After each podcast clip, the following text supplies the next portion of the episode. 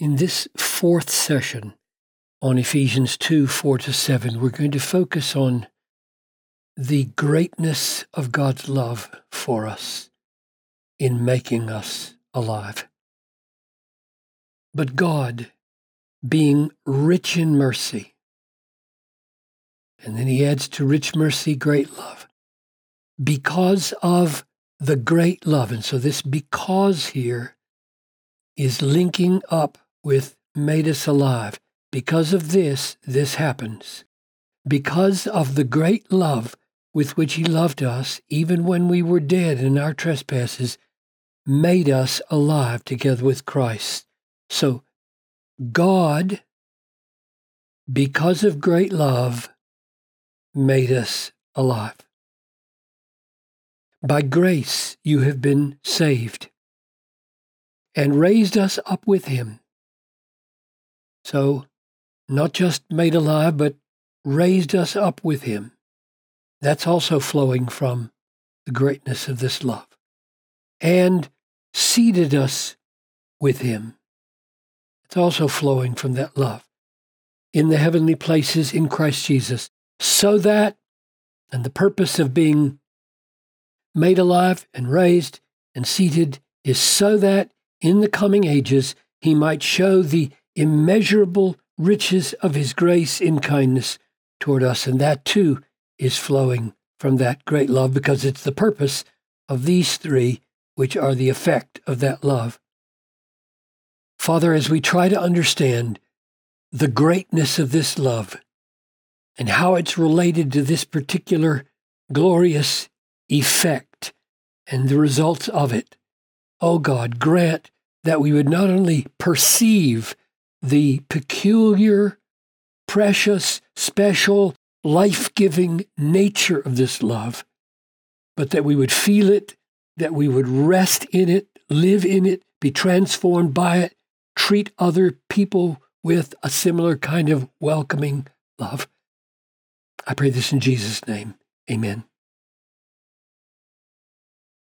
It's one thing to say the love of God. That's magnificent, right? If there is a God, and if he is the creator of the universe, and is, if he is powerful enough to sustain all the galaxies, and he has love, it's remarkable. And then to call it great love is to up the ante even more.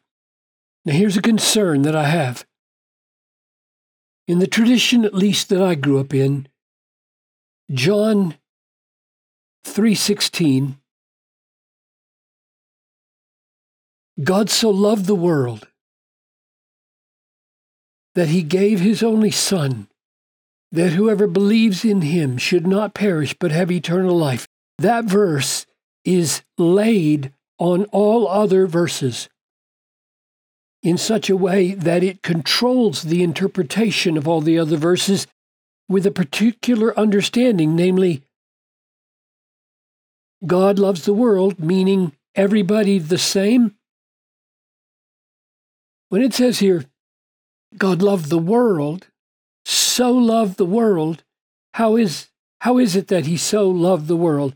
He so loved the world that he gave his only son with this effect and this design that whoever believes should not perish but have eternal life. That's absolutely right and true. It's Bible. It's it's the words of Jesus.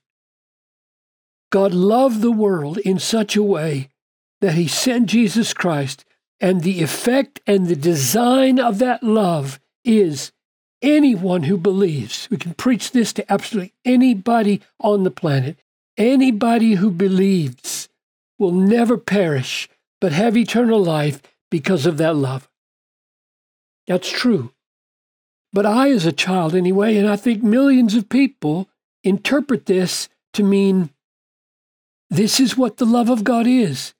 It is a disposition of God toward everybody in the same way that they may believe. It's an opportunity, it's an offer. And indeed it is, but that's not all it is. That's what I want us to see here. that won't work. Limiting the love of God in this text to that simply will not work. Why is that? Because the effect of this love, because of the great love with which He loved us, He made us alive. He did not, He did not just offer life. Eternal life. He didn't just offer it, not just offer it. He made it. Because of this love, He made us alive. So, th- this great love applies especially to us. And who's the us? The us who are going to be made alive. And what's the effect of this great, great love? To make us alive. But not all are made alive. Otherwise, all would be alive and saved. All are not saved. All are not made alive. Many are still dead in their trespasses and sins. Therefore, we can see that this love, the greatness of this love, is a love peculiarly at work in God's elect. This is the us of 1, 4, and 5, and right on through the chapter. He chose us in Christ before the foundation of the world. He predestined us for adoption as sons for himself. And, and in accord with that election and predestination, he has now, by this great love, made us alive. And so I'm arguing God doesn't love everybody in the same way. He has a love that he offers the entire world in John 3:16. God so loved the world that he gave his son, and the design of that love is that anyone who believes will not perish but have eternal life and that is absolutely true and we head into the world with that message and say believe Believe, and you will be saved. You will not perish. But here we learn that those who do believe are enabled to believe by the life they are given by this great love. He made us alive. Now, I know some theologians say that God made everybody alive. Sometimes it's called prevenient. Prevenient, you can't read that, can you? Let me try it again. Prevenient. Prevenient grace, meaning, yes, we're all dead in trespasses. Then God, by prevenient grace, grace that comes before, makes everybody alive, a partial regeneration, I've heard it called. And then we are left partially quickened to use our self determining free will to decide finally whether we will be saved or not. That absolutely will not work in this text. That's a theological construct brought to the Bible, not one learned from the Bible. We know it for this reason this great love has this effect. Because of this great love, he made us alive and raised us up with him and seated us with him in the heavenly places. He did not make us halfway alive because of this love and then wait to see what we would do with our vaunted self determination. He didn't. The same great love that made us alive raised us up and seated us. This is a totality of salvation here, not a partial regeneration. So it is absolutely glorious that we see this. So many Christians live with the sense that they are only loved with the same love that people have who reject the love and go to hell. So God loves us as his children with the same love that he loves those who stiff arm him and blackball him and commit treason against him and do not repent and wind up in hell. That's not what this text is teaching. This text is teaching Ephesians 5:25. Husbands, love your wives as Christ loved the church and gave himself for her.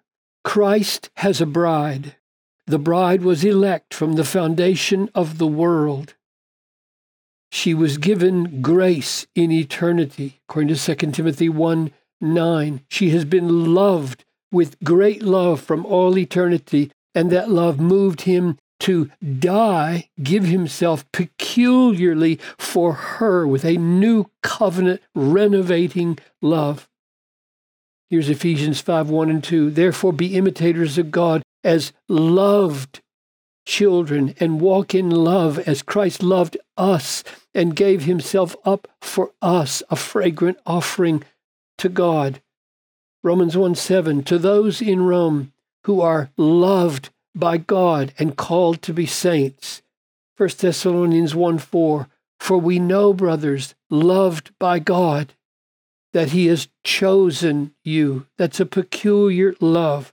Second Thessalonians 2:13 but we ought always to give thanks to God for you brothers loved by the Lord because God chose you this is a peculiar love here as the first fruits to be saved 1 John 3 1 See what love the Father has given to us that we should be called the children of God. And so we are. We are the children of God because of this love. He made us the children of God by raising us from the dead. John 15, 13.